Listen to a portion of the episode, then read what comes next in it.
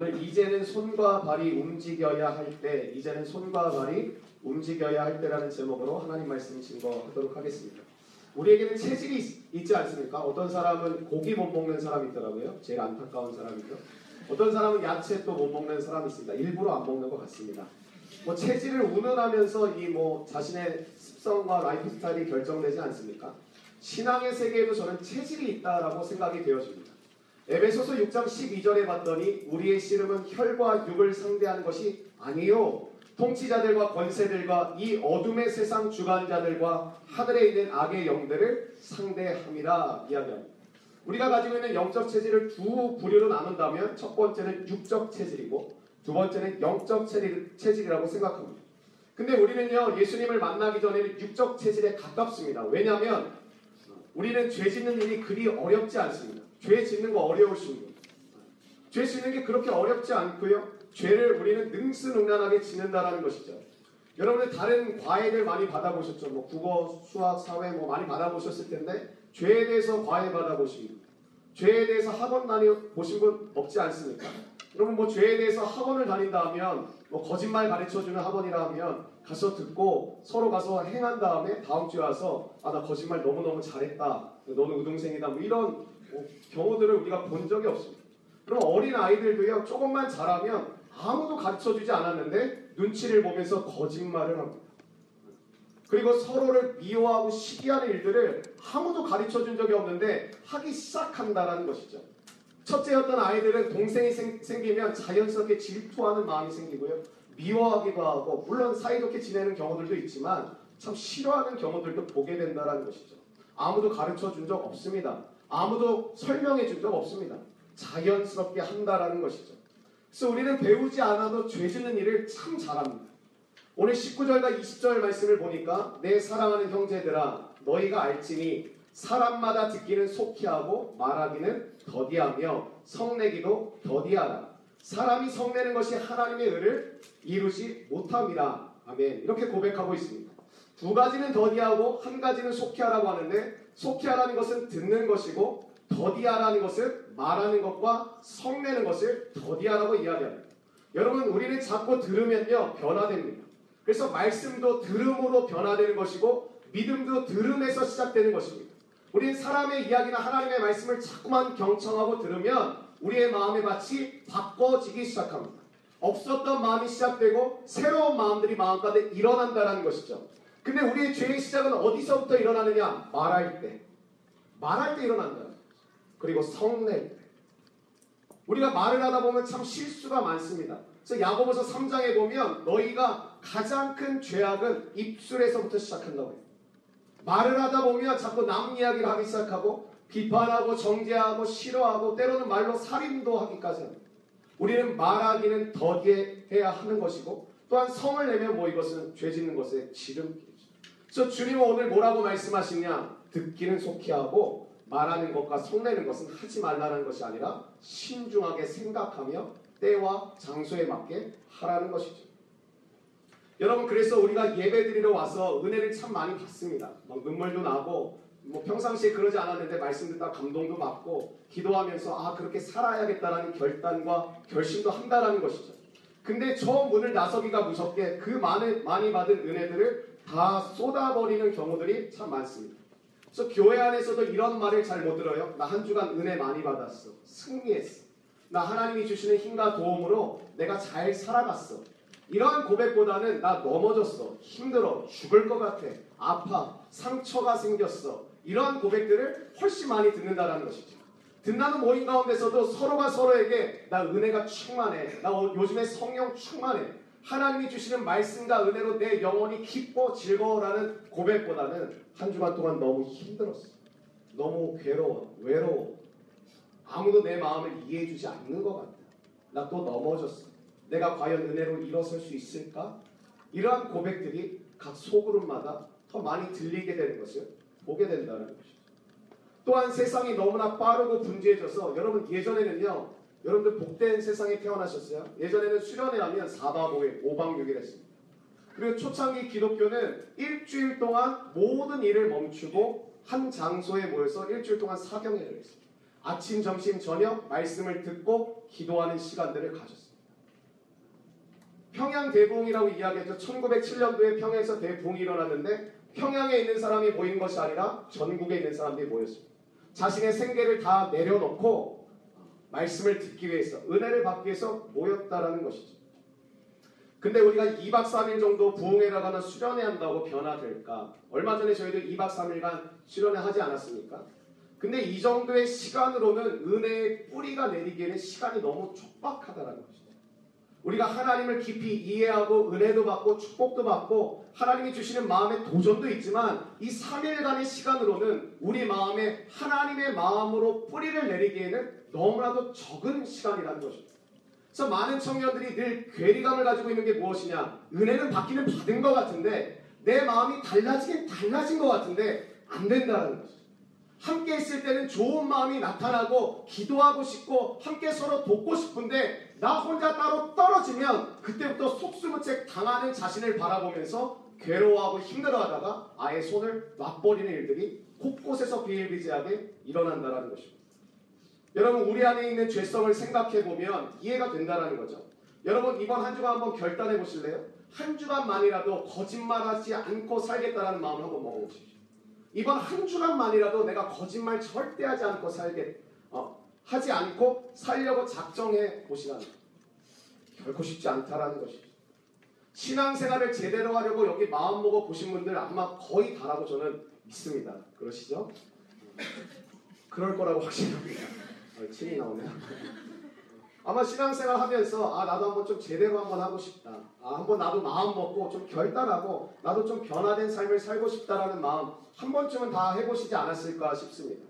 근데 이러한 사람들의 나타나는 현상은 무엇이냐? 상당한 갈등을 겪는다는. 나도 마음 먹고 제대로 신앙생활 하려고 하면 할수록 내 안에 일어나는 갈등의 폭이 점점 상상할 수 없이 커지기 시작한다는 것입니다. 그래서 이러한 고백들을 많이 들었어요. 왜 내가 이 모양 이 꼴이고 왜 변화가 일어나지 않는가라는 깊은 탄식들을 듣게 된다는 거죠. 나도 마음 한번 먹어보고 변화되고 싶고 정말 나도 뭐 주님의 사람이 아직 뭔지는 정확하게 모르겠지만 하나님이 주시는 비전과 꿈을 붙들고 나도 한번 쓰임 받고 싶다라는 마음은 우리 마음 가운데 가득하지만 어느 순간 시간이 지나면 나는 왜 이 모양이지? 나는 왜 이 꼴이지? 나는 왜 변화가 안 되는 거지라는 고백을 심심치 않게 곳곳에서 듣게 된다는 것이죠. 영적 체질로 바꿔가는 이 작업은 결코 쉽지가 않습니다. 그래서 이것을 저는 고단한 작업이라고 생각합니다. 굉장히 쉽지 않죠. 근데 이뤄낼 수 있는 작업입니다. 그래서 고단합니다. 피곤합니다. 쉽지 않은 일입니다. 그래서 우리가 흔히 뭐라고 표현하죠? 영적 훈련이라고 필요합니다. 어, 우리가 표현합니다. 훈련은 재밌지 않습니다. 즐겁지도 않고요. 신나는 것도 아니고. 우리 여기 앞에 병환이가 앉아있는데 얼마 전에 이 뭐죠? 육체미 대회 이거 나갔었어요. 목소리 육체미 아닌가? 제가 너무 옛날 사람 표현이라서 뭐 무슨데? 아 보디빌딩. 어 정식이 이렇게 깨어있는 모습처럼 오랜만에. 아, 육체미가 아니라 보디빌딩. 옛날 육체미라고 했던 것 같은데. 아우 미안해. 명예를 훼손한 것 같은데. 보디빌딩 대회를 나갔다 왔는데요. 근데 우리 병아리는 한 1년 전, 1년 반 전만 해도 상당히 살집이 있는 저랑 비슷한 아, 미안합니다. 표정이 굉장히 좋지 않은데 그런 체형이었는데 제가 헬스장에서 일하거든요. 헬스장에서 트레이너로 일하는데 제가 신방 갔었어요. 신방 가서 이제 가서 봤더니 어 운동하는 이거 모습을 보여주는데 제가 움찔움찔했습니다. 어, 너무 이렇게 당당하게 막 들, 들었다 내렸다 하는데 뭐 하나에 막 20kg짜리 막 들었다 내렸다 하는데 어, 좀 못하겠더라고요. 그래서 저는 그냥 거기서 같이 다른 분들 운동하시는데 거기서 같이 보쌈 정식 먹고 왔습니다. 근데 훈련하는 모습 봤더니요 정말 제가 마지막에 대회 나가기 며칠 전에 뭘 봤냐면 식단을 봤어요. 근데 정말 병환이 표정을 보면 알 수 있었는데 이 고구마와 막이 닭가슴살 그리고 이 물도 많이 아- 마시지 않더라고요. 그 방울토마토로 수분을 이렇게 먹어가면서 하는 모습. 물론 제 마음에는 훌륭하긴 하지만 저는 결코 할 수 없을 것 같은 마음이 들었어요. 근데 그런 훈련의 과정을 거치니까요. 병원이가 자꾸 옷을 벗으려고 하는. 보여주고 싶어 아 미안합니다. 아 일단 혼날 것 같은데 우리 마음 가운데도요 영적 체질로 이 변화된다라는 것이 참 고단합니다. 쉽지가 않습니다. 아, 분명 마음은 있어요. 변화되고 싶고 말씀대로 살아가고 싶고 뭐 하나님의 나라를 위해서 나도 쓰임 받고 싶은 마음들이 있습니다. 근데요 우리 마음이 참 고단하다는. 그래서 금방 포기해 버리는 청년들이 나타나는데 여러분 근데 포기하면 어린 아이의 신앙으로 계속 살아갈 수밖에 없다라는 것이죠. 어린 아이 어떻죠? 하다가 재미없으면 안 하고요. 하다가 삐지면 안 하고요. 하다가 짜증나면 안 하고요. 그래서 우리의 신앙이 어떠냐면 교회 와서 삐지면 교회 안 나오고 교회 와서 상처받으면 교회 안 나오고 왜? 어린아이가 우리의 마음이 상하고 감정이 상하면 교회 떠나고 예수님 안 믿습니다. 심지어 사람과의 관계도 우리는 쉽게 끊지 못하지만 주님과의 관계는 굉장히 쉽게 끊는 모습을 보면서 정말 주님과 관계가 있었나라는 생각이 든다라는 것이죠. 육적 체질을 영적 체질로 바꾸는 작업에는 여러분 속성 과정이 없습니다. 뭐 6주 과정, 5주 과정, 단 며칠간의 수련회로 성공할 수 없다라는 것이죠. 아마 이번 수련회 통해서 많은 청년들이 정말 은혜를 많이 받았더라고요. 근데 체질이란 그렇게 쉽게 바뀌는 것은 아닙니다. 더욱이 영적 체질로 바꿔지기까지는 예수를 믿는다고 해도 자꾸 어떻죠? 옛날로 돌아가려는 습성들, 관성이 나를 붙잡고 있다는. 말씀을 읽어야 되는 건 알고 큐티라고 하루를 시작한 건 나도 좋을 것 같은데 예전에 나의 습관은 여전히 늦잠을 자게 만들고 여전히 말씀을 보면 눈,꺼풀이 무거워져서 말씀을 보지 못하고 잠들어 버리는 옛사람의 모습으로 자꾸 나를 끌고 간다는 것이죠. 그래서 쉽지가 않은 것입니다. 특히 늦게 예수를 믿은 분들이 더 좀 심합니다. 늦게 예수를 믿고 마, 어, 예를 들어 술을 마시던 분들이 계시다면 기도와 말씀으로 어려운 문제가 다가오면 이겨내야 된다는 건 알고 있지만 그렇게 술 생각이 나신다고 하시더라고요. 왜? 힘들고 괴로울 땐 술 한 잔 하면서 날려버리고 마음이 답답하고 우울할 땐 담배 한 대 피면서 그냥 어, 이렇게 훌훌 털어버리려고 애를 씁니다. 그러니까 하나님을 믿고 내 삶의 변화가 이루어지기를 원하지만 예전에 행하던 습관과 모습들이 여전히 나를 강하게 끌어당긴다는 것이죠. 왜냐하면 2박 3일 동안 수련을 통해서 은혜를 받았지만 깊이 뿌리가 내려져 있, 지 않은 상태이기 때문에 얕은 뿌리는 어떻죠? 강한 유혹이 불어오면 이것을 막아내지 못하면 다시 넘어지는. 다시 쓰러지는. 다시 시작해야 되는. 그래서 20년, 30년 예수를 믿었지만 늘 처음과 같은 마음으로 살아가는 사람들이 있습니다. 늘 새로운 마음. 늘 나는 성장하지 않은 것 같은 마음이 생긴다는 거죠. 왜? 뿌리가 깊이 내려본 적이 없기 때문에 옛날로 돌아가려는 습성이 자꾸만 나를 끌어당긴다는 것이죠.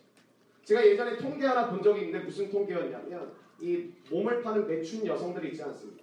몸을 파는 매춘 여성들을 향한 이런 선교 단체도 있고요. 전도하시는 분들이 참 많습니다. 그래서 그런 분들을 통해서 이 몸을 팔던 매춘 여성들이 예수님을 믿고 교회 나와서 이 죄를 고백하고 신앙생활 하시는 분들이 꽤 많습니다. 그런데 몇 년 후에 통계를 내보니까 그러한 여성들을 대상으로 통계를 내보니까 다시 그 예전의 직업으로 돌아간 여성들이 상당히 많다는 것이죠.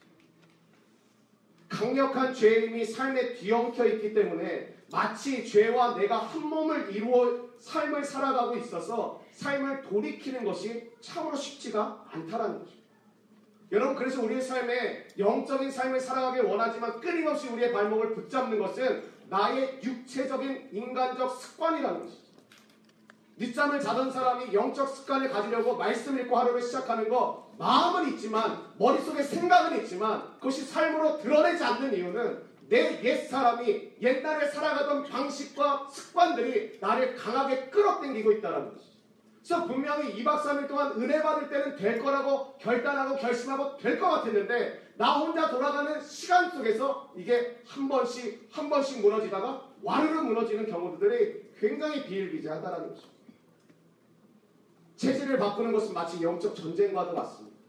혈과 육의 싸움은 한 번의 불같은 은혜로 끝나지 않습니다. 많은 사람이 은혜 한 방 제대로 받으면 끝날 거라고 생각하는데 그렇지 않습니다. 여러분 은혜를 성경에서는 뭐라고 표현하냐면 불이라고 표현합니다. 불. 그래서 성령의 불이라고 표현하기도 하고 은혜의 불이라고 표현하기도 합니다. 여러분 큰 불이 임하면 모든 것을 태울 수 있는 강한 힘과 능력을 가지고 있습니다. 하지만 여러분 불의 속성이 뭔가요? 불의 속성은 언젠가는 반드시 꺼진다는 것이죠. 아무리 큰 산불도 시간이 경과되고 더 이상 태울 것이 없으면 이제 불은 사그러들게 되어져 있습니다. 사랑하는 여러분의 삶 가운데 말씀을 듣고 수련회를 가고 여러 가지 결단과 예배들을 통해서 마음 가운데 불이 일어납니다. 즉 여러분 안에 잘못되어져 있는 마음들이 태워지기도 하고 내가 이 습관들을 고치고 싶은 마음이 올라오기도 하고 하나님께 약속하고 결단하고 다짐하기도 합니다. 근데 왜 또 무너지느냐? 그 불은 언젠가는 반드시 꺼진다는 거죠. 아무리 큰 불이어도 그 불은 언젠가는 다시 꺼지게 되어 있습니다. 그래서 오늘 예배를 드리는 이유는 무엇이냐? 지난주에도 예배를 드렸지만 지난주에 받은 성령의 불과 은혜의 불과 말씀의 불이 내 안에 계속해서 유지됐으면 좋겠지만 그렇지 않다는 거죠. 그럼 오늘 말씀을 듣고 예배를 통해 새로운 불씨를 넣어주는 거죠. 새로운 장작을 넣어주는 것이죠. 새로운 더 큰 불을 내 안에 모시는 것입니다. 그래서 그 불이 계속 타오를 수 있도록. 여러분 말씀이 마음 가운데 가득 차면 뭐가 죽어지는지 아세요? 자아가 죽어져. 자아라 내 생각, 내 모집, 내 뜻, 내 계획이 죽어. 왜? 하나님의 마음이 너무나도 많이 들어왔기 때문에 그것에 영향력을 받기 때문이죠. 근데 여러분 생각해 보세요. 여러분의 삶에 말씀과 기도와 예배가 사라져가면 뭐가 더 강해지는지 아세요? 내 계획, 내 고집, 내 뜻, 내 생각이 강해져. 사람들 간에 싸우는 이유가 뭔지 아세요? 자아가 죽지 않았기 때문이에요. 서로가 서로에게 자기의 고집과 생각과 계획을 관철시키려고 하기 때문에 서로 절대 용납하거나 타협할 수가 없는 것이죠. 왜? 서로가 서로를 이겨야만 직성이 풀립니다. 우리의 마음 가운데 오늘은, 오늘도 주님께서 여러분에게 성령의 불을 주시기를 축복합니다. 여러분에게 말씀의 불을 주시기를 축복합니다. 그 불이 우리 마음 가운데 임할 때 다시 한번 타오르게 될 거고요. 그걸로 끝나는 것이 아니라 여러분의 일상생활 속에서 계속 새로운 불을 구하셔야 돼요. 그리고 새로운 불의 재료들, 장작을 여러분 마음 가운데 넣으셔야 돼요. 그래서 큐티하는 거, 말씀 보는 거 별거 아닌 것 같지만 차이가 난다. 오늘 21절과 22절의 말씀 한번 같이 읽어볼까요? 21절과 22절의 말씀. 시작. 마음에 심어진 말씀을 온유함으로 들으라.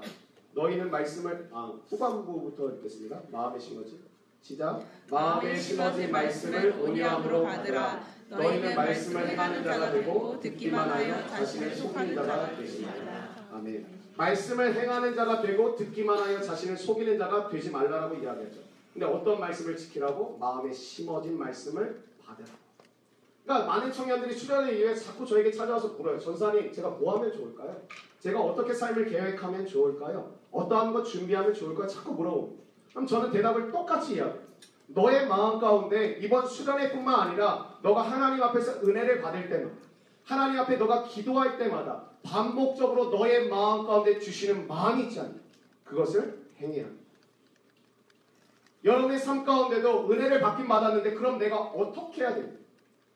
하나님이 나를 사랑해 주신 건 이제 내가 느끼고 깨달아서 너무너무 감사한데 그럼 이제 내가 어떻게 해야 되는 여러분의 삶의 예배나 말씀이나 기도나 큐티의 시간들을 통해서 여러분 마음 가운데 반복적으로 주시는 마음을 여러분이 행해야 될 줄로 믿습니다. 마치 이런 거죠. 꼭 기도, 기도를 많이 하고 말씀 많이 보는 것뿐만 아니라 회사에서 정직하라. 따뜻한 마음으로 상대를 대응하라. 서비스직에 있다면 친절하게 봉사. 열심히 공부하라. 아침에 늦잠 부리지 말고 일찍 일어나서 하루를 시작하라. 하나님은 꼭 기도해라, 말씀 봐라. 이런 부분만 터치하시는 분이 아니라 우리 삶의 모든 부분에 관심을 가지고 말씀하시는 분이다. 여러분이 뭐 해야 될지 모른다면 오늘 마음 가운데 반복적으로 주시는 마음이 있다면 그것을 행해야 될 줄로 믿습니다. 예수님은 이 땅에 계실 때 습관을 쫓아서 감남산, 예, 예루살렘에 바로 옆에 붙어 있는 산인데요. 언덕과 같습니다. 이 감남산에 가서 자신의 기도를 늘 하셨다라는 것이죠. 근데 어떤 사람들은 이 기도의 습관이 배워져 있지 않기 때문에 기도의 시간이 들쑥날쑥합니다. 어느 날은 기도를 많이 하고 어느 날은 기도를 아예 패스해버리고 어느 날은 10분 정도만 기도하고 그냥 끝내버리고 하지만 이처럼 어린아이 같은 모습으로 계속 지내다 보면 신앙에는 불안정해지는 습관이 찾아 내가 믿음이 있지만 믿음의 삶이 불안정하다는 거. 어디로 튈지 모른다는 거. 뿌리가 생겨나지 않았기 때문에 그렇습니다. 오늘 함께 본 영상에 모소 대나무라는 것이 나오지 않습니까? 모소 대나무는 5년째쯤 돼야 작은 이 위에 4년쯤 돼야 위에 작은 씨앗이 움터서 올라오고 5년째 될 때부터 막 30cm씩 하루에 막 자라 올라가거든. 그럼 4년 동안 뭐 하는 거냐? 밑으로 뿌리를 내리는 시간입니다. 우리가 언제 인생에 제일 재미없는지 아세요? 신앙이나 여러분의 비전이나 모든 것들 가운데 뿌리를 내릴 때 제일 재미없어요.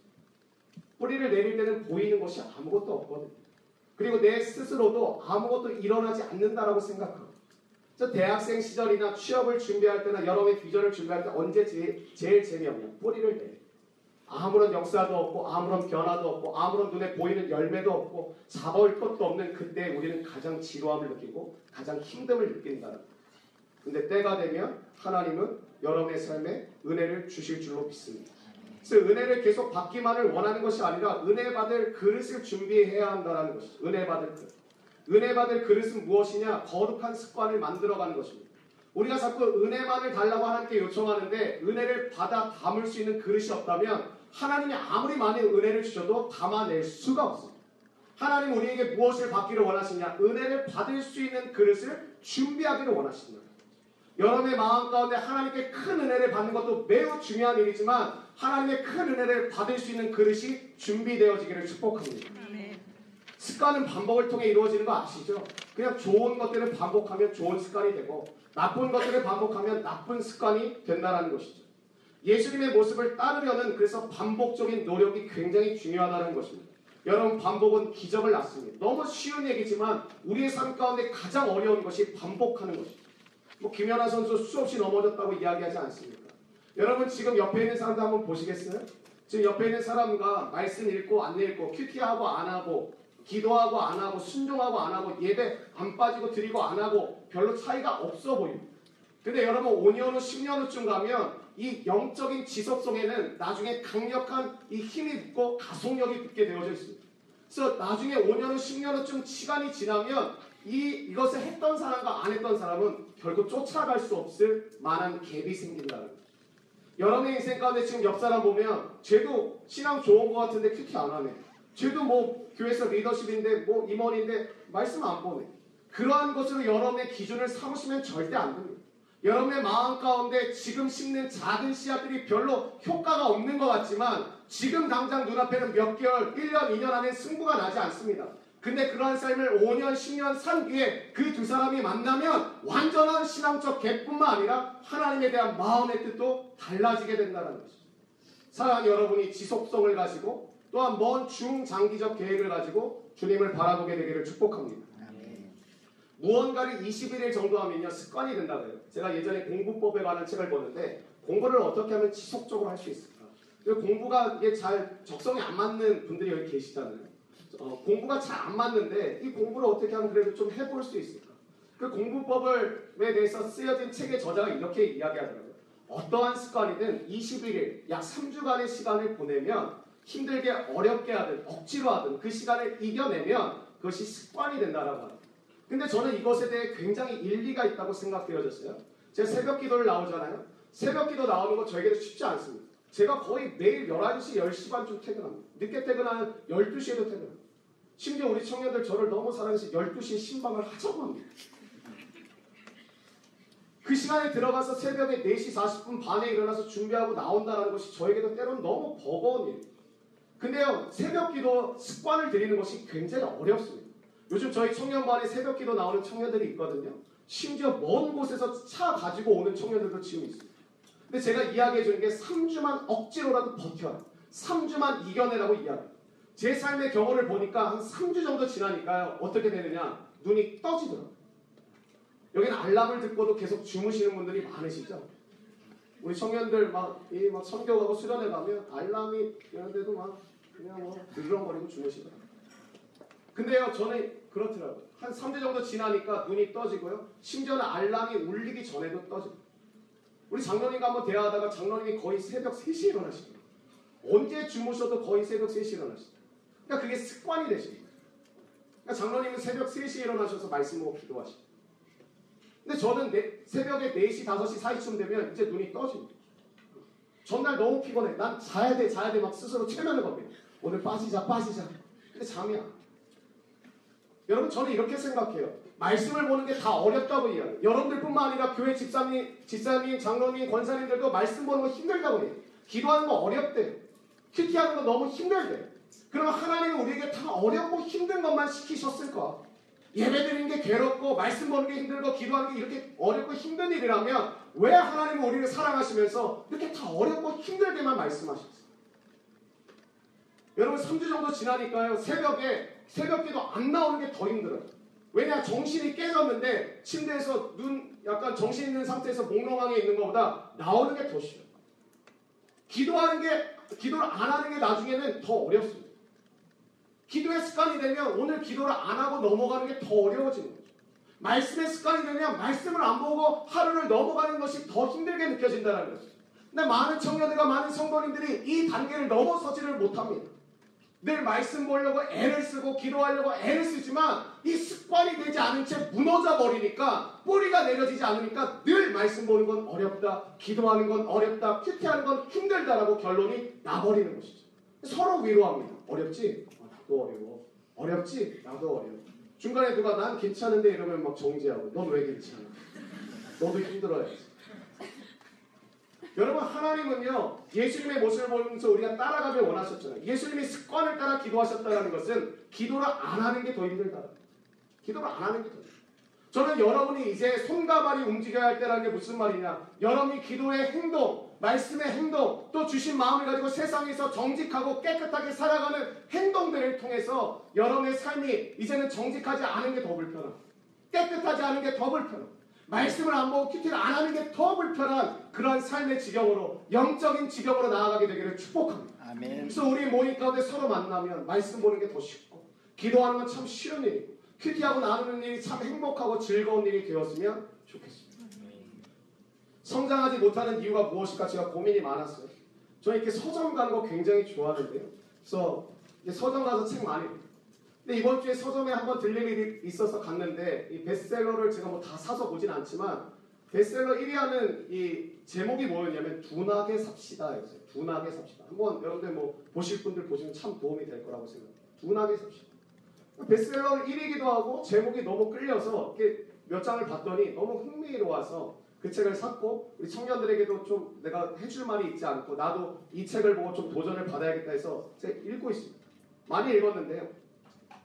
우리는 어떤 사회 속에 살아가냐면 과민 증후군 속에 살아간다. 이 책의 저자는 정신과 의사신데 과민 증후군. 너무 긴장된 상태로 있고 너무 예민하고 너무 누가 한마디라도 하면 쏘아붙일 준비가 다 되었다는 거죠. 그래서 요즘 사람들은 그냥 누구를 만나자마자 화가 난다. 누굴 만나자마자 화가 난다. 황당한 일이죠. 그냥 만났는데 널 보는데 화가 나. 너가 너무 싫어. 너무 예민하고 너무 경계되고 너무 긴장된 상태로 살아가다 보니까 자기랑 조금만 안 맞는 것 같으면 싫어. 자기랑 조금만 코드가 틀린 것 같으면 배척해버린다. 그걸 과민 증후군이라고 표현하십니다. 옛날에 저희 한국 사회는 농경 시대 아니었습니까? 여러분 농경 시대에는 경쟁이 없었어요. 한번 생각해 보세요. 한 마을에 한 집에 잔치를 하면요 모든 집에 사람이 없었어요. 왜? 그 잔치집에 다 가 있었어요. 음식을 해가서 도와주기도 하고 음식을 해서 가서 일손을 덜어주기도 하면서 그 집에서 모든 마을 사람들이 와서 함께 먹었어요. 근데 산업사회로 되면서 다 이제 도시화가 되기 시작했죠. 그러면서 경쟁하고 그러면서 서로 이겨야 되고 서로 앞서가야 되는 것에 혈안입니다. 그러니까 우리는 늘 긴장하고 있다는 거예요. 늘 예민하다는 거죠. 근데 이 책에서 제가 초반부를 보면서 참 마음에 와닿던 게 이거예요. 화가 나는 것은 정신과 의사가 이 의학적으로 분석할 때는 막을 수가 없다. 화가 나는 것은 막을 수가 없는. 내가 이렇게 봤는데 기분이 나빠. 이건 막을 수가 없다. 근데 이분이 표현하기를 화를 내는 것은 막을 수 있다. 화를 내는 것은 막을 수 있다. 화가 나는 것은 순간적으로 막을 수가 없지만 화를 내는 것은 막을 수 있다라고 얘기해요. 많은 청년들이 왜 성장하지 못하나 봤더니 우리에게 상처가 너무 많다라는 거예요. 상처. 청년들을 만날 때마다 제 안에 답답함이 있고 괴로움이 있고 눈물이 있는 게 너무너무너무 상처가 많아요. 이제 스무 살 된 청년들도 너무너무 상처가 많아요. 직장 생활하는 청년들도 상처가 너무너무 많아요. 직장을 준비하는 청년들도 상처가 너무너무너무 많아요. 여러분 헨리 나우엔이라는 이 기독교 영성가가 있는데 그 사람이 운디레이로 이 상처 입은 치유자라는 책을 썼어요. 상처 입은 치유. 여러분 이 헨리 나우엔이 뭐라고 얘기하냐면 우리도 예수님처럼 상처 입은 치유자가 되어야 한다 이렇게. 상처 입은 치유. 상처가 없을 수가 없다. 상처를 받았지만 우리는 상처를 회복해서 상처 입은 치유자가 되어야 돼. 세상을 살다 보면 여러분 상처를 주고받는 일은 불가피한 거 아니겠습니까? 어떻게 상처를 하나도 안 받고 살 수 있는 비결이 어디 있어요? 그 비결이 있다면 정말 우리 모두가 공유했으면 좋겠어요. 세상을 살다 보면 상처를 주고받는 일은 불가피하다고 생각되어집니다. 마치 화가 나는 막을 수 없는 화, 이건 막을 수가 없는 것입니다. 그렇다고 늘 상처 안에 갇혀 살아서 되겠습니까? 맨날 괴로워하고 맨날 죄책감에 시달려 있고 맨날 나는 못한다는 생각이 넘어져 있는 것이 정상입니까? 상처에도 불구하고 오히려 남을 치유하다 보면 내 상처도 회복되고 상대방의 상처도 회복되는 일들이 일어난다는 것이죠. 그게 예수님이었어요. 여러분 성경에 예수님은 제가 몇 번 말씀드렸지만 상처받았다는 기록이 있어요. 바리새인들이 예수님을 욕하면 예수님이 상처받아 삐지셔서 동굴로 숨으셨다. 그런 거 없잖아요. 예수님 상처를 안 받았어요. 굉장히 심한 욕설을 들었는데도 예수님은 상처를 안 받았어요. 왜? 자기 정체성이 분명했거든요. 니들이 뭐라고 떠들고 난 세상의 왕이 하나님이 알아. 자기 정체성이 부, 분명하지 않은 우리의 삶이니까 내가 왜 살아가는지 몰라요. 최근에 통계를 했더니 왜 살아갑니까? 질문했어요. 먹고 살기. 우리의 삶이 생존 이상의 의미가 전혀 없다는 거죠. 먹고 살기. 생존하는 하나님이 동물과 우리를 다르게 지으셨는데 우리도 생존하는 것 이상의 의미가 없이 살아간다. 좋은 것 먹고 좋은 것 입고 좋은 데 사는 것. 그게 삶의 전부이고 삶의 모든 이유라는 거죠. 어떤 사람은 몇 년 전에 갈등하던 문제를 수년 동안 동일한 레퍼토리를 가지고 머리를 싸매고 살고 있어요. 얼마나 안타까운 일이에요. 상처와 문제에 매몰되어서 삶의 모든 에너지를 그 상처받은 곳에 쏟아부어 항상 미워하고 항상 괴로워하고 항상 낙심해 있고 항상 의기소침해 있고 항상 소심한 마음을 가지고. 자기 연민에 빠져 있는 거예요. 여러분 그런 것은 어렵다라는 거 저도 아니에요. 저에게도 왜 상처가 없어요. 하지만 빨리 떠나보낼수록 좋다라고 믿습니다. 할 일은 많지만 인생은 너무 짧다라는 것이죠. 언제까지 상처에 매몰되어서 우리의 좋은 에너지들을 상처를 회복하는 일에 쏟아붓고 살겠습니까? 상처는 있지만 하지만 이 상처를 가지고 내가 남도 치유하고 나를 위해서도 살아가면 하나님이 그 사람도 살리고 나도 살리는 일들이 일어난다는 거죠. 아멘. 상처 없는 사람이 지도자가 되어야 한다면 저는 아마 자격이 없을 것 같습니다. 저에게도 상처가 있어요. 하지만 청년들 살리는데 불철주가 뛰어다니다 보면 하나님이 나를 위로해 주시고 나의 마음을 치료해 주시고 나의 마음 가운데 거룩한 용기와 담대함을 주시는 것을 경험한다는 것이죠. 전도사가 맨날 골방에 틀어박혀서 내 상처 내 상처 청년들이 죽든 말든 내 상처 내 상처 이러고 있다면 여러분 저를 신뢰하실 수 있겠습니까? 이제 여러분이 상처받은 것을 가볍게 여긴다는 것이 아니라 그 상처받은 마음, 아픈 마음은 우리가 서로 이해하고 알지만 언제까지 여러분의 좋은 에너지들, 멋진 하나님이 주신 달란트들을 언제까지 잘못된 방향으로 쏟고 있겠습니까?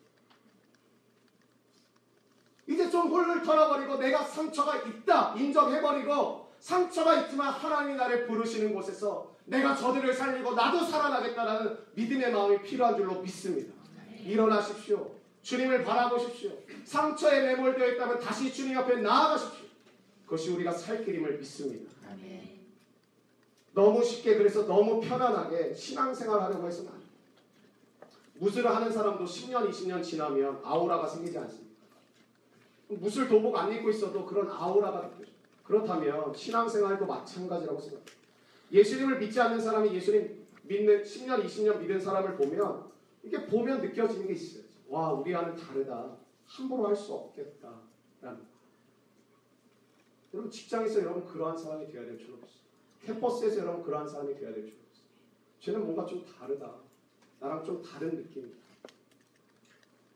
너무 쉽게 너무 편안하게 신앙생활 하려고 하다 보니까 우리에게 영적 아우라가 없어. 영적 권세가 없다.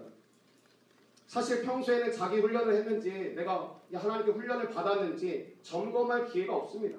근데 이건 언제 드러나느냐? 위기의 순간에 하나님이 우리를 검증하시는 순간에 찾아온다라는 거죠. 시험이 찾아올 때 삶의 위기가 닥칠 때에는 그동안 내가 어떻게 신앙생활을 해야 하는지가 뼈저릴 정도로 상대방에게 하나님께 오픈되기 시작한다. 다윗과 골리앗 얘기 너무 잘 아시죠? 여러분 다윗의 돌팔매 그 실력이 하루아침에 이루어졌겠습니까? 아니겠죠. 하나님은 다윗이 평소에 갈고 닦았던 것을 사용하셔서 역사를 이루셨죠.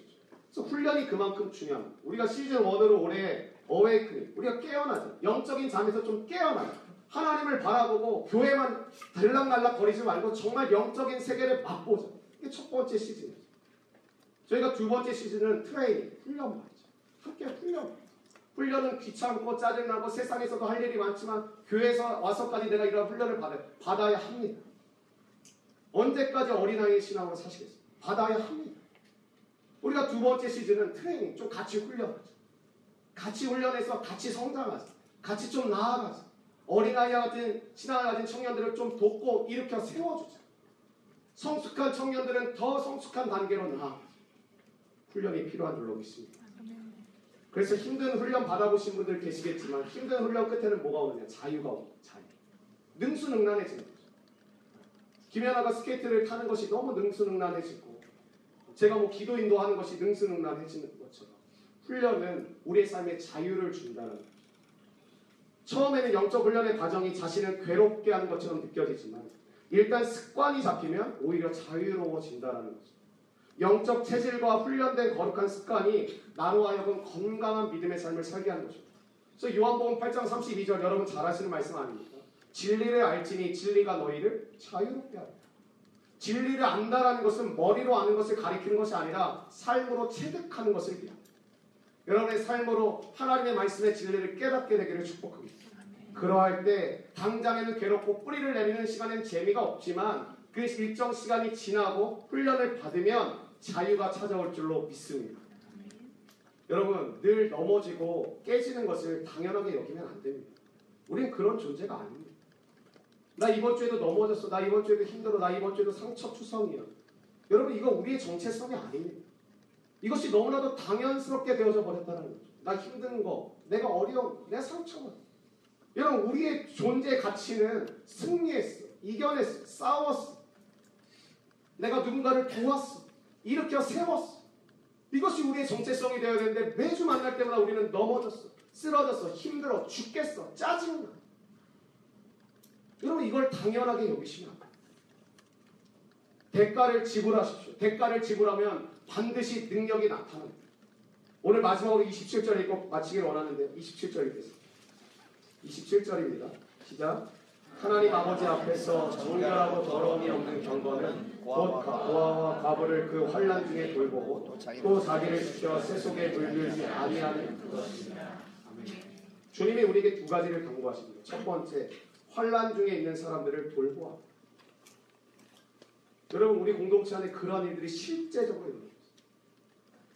제가 우리 리더십들 가운데는 실명을 거론하면서 제가 구체적으로 나누는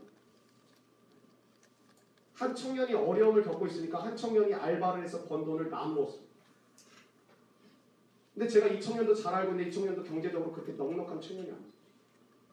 근데 이 청년이 자기보다 더 힘듦을 알고 자기가 알바해서 번 돈, 번돈 중에 일부를 나누고 또 선물까지 드렸어요. 힘내자. 같이 가자. 용기 잃지 마. 저한테 이렇게 표현하더라고요. 전생 의리 지켜야죠. 의리 지켜야 그 말이 제 마음 가운데 어제 받았어요. 여러분 초대교회가 어떤 모습이었어요? 자기의 소유를 팔아 남을 도와. 주님이 오늘 우리의 손과 발을 움직여서 뭘 하기를 원하십니까? 고아와 과부같이 환란 당하는 자들을 붙잡아주고 도움을 주고. 너도 힘들고 너도 아프고 너도 아, 마음 가운데 괴로운 거 알지만 내 이웃을 돌봐. 제가 좀 조이풀, 이 기쁨이라는 단어에 마음이 굉장히 쏠려 있어요.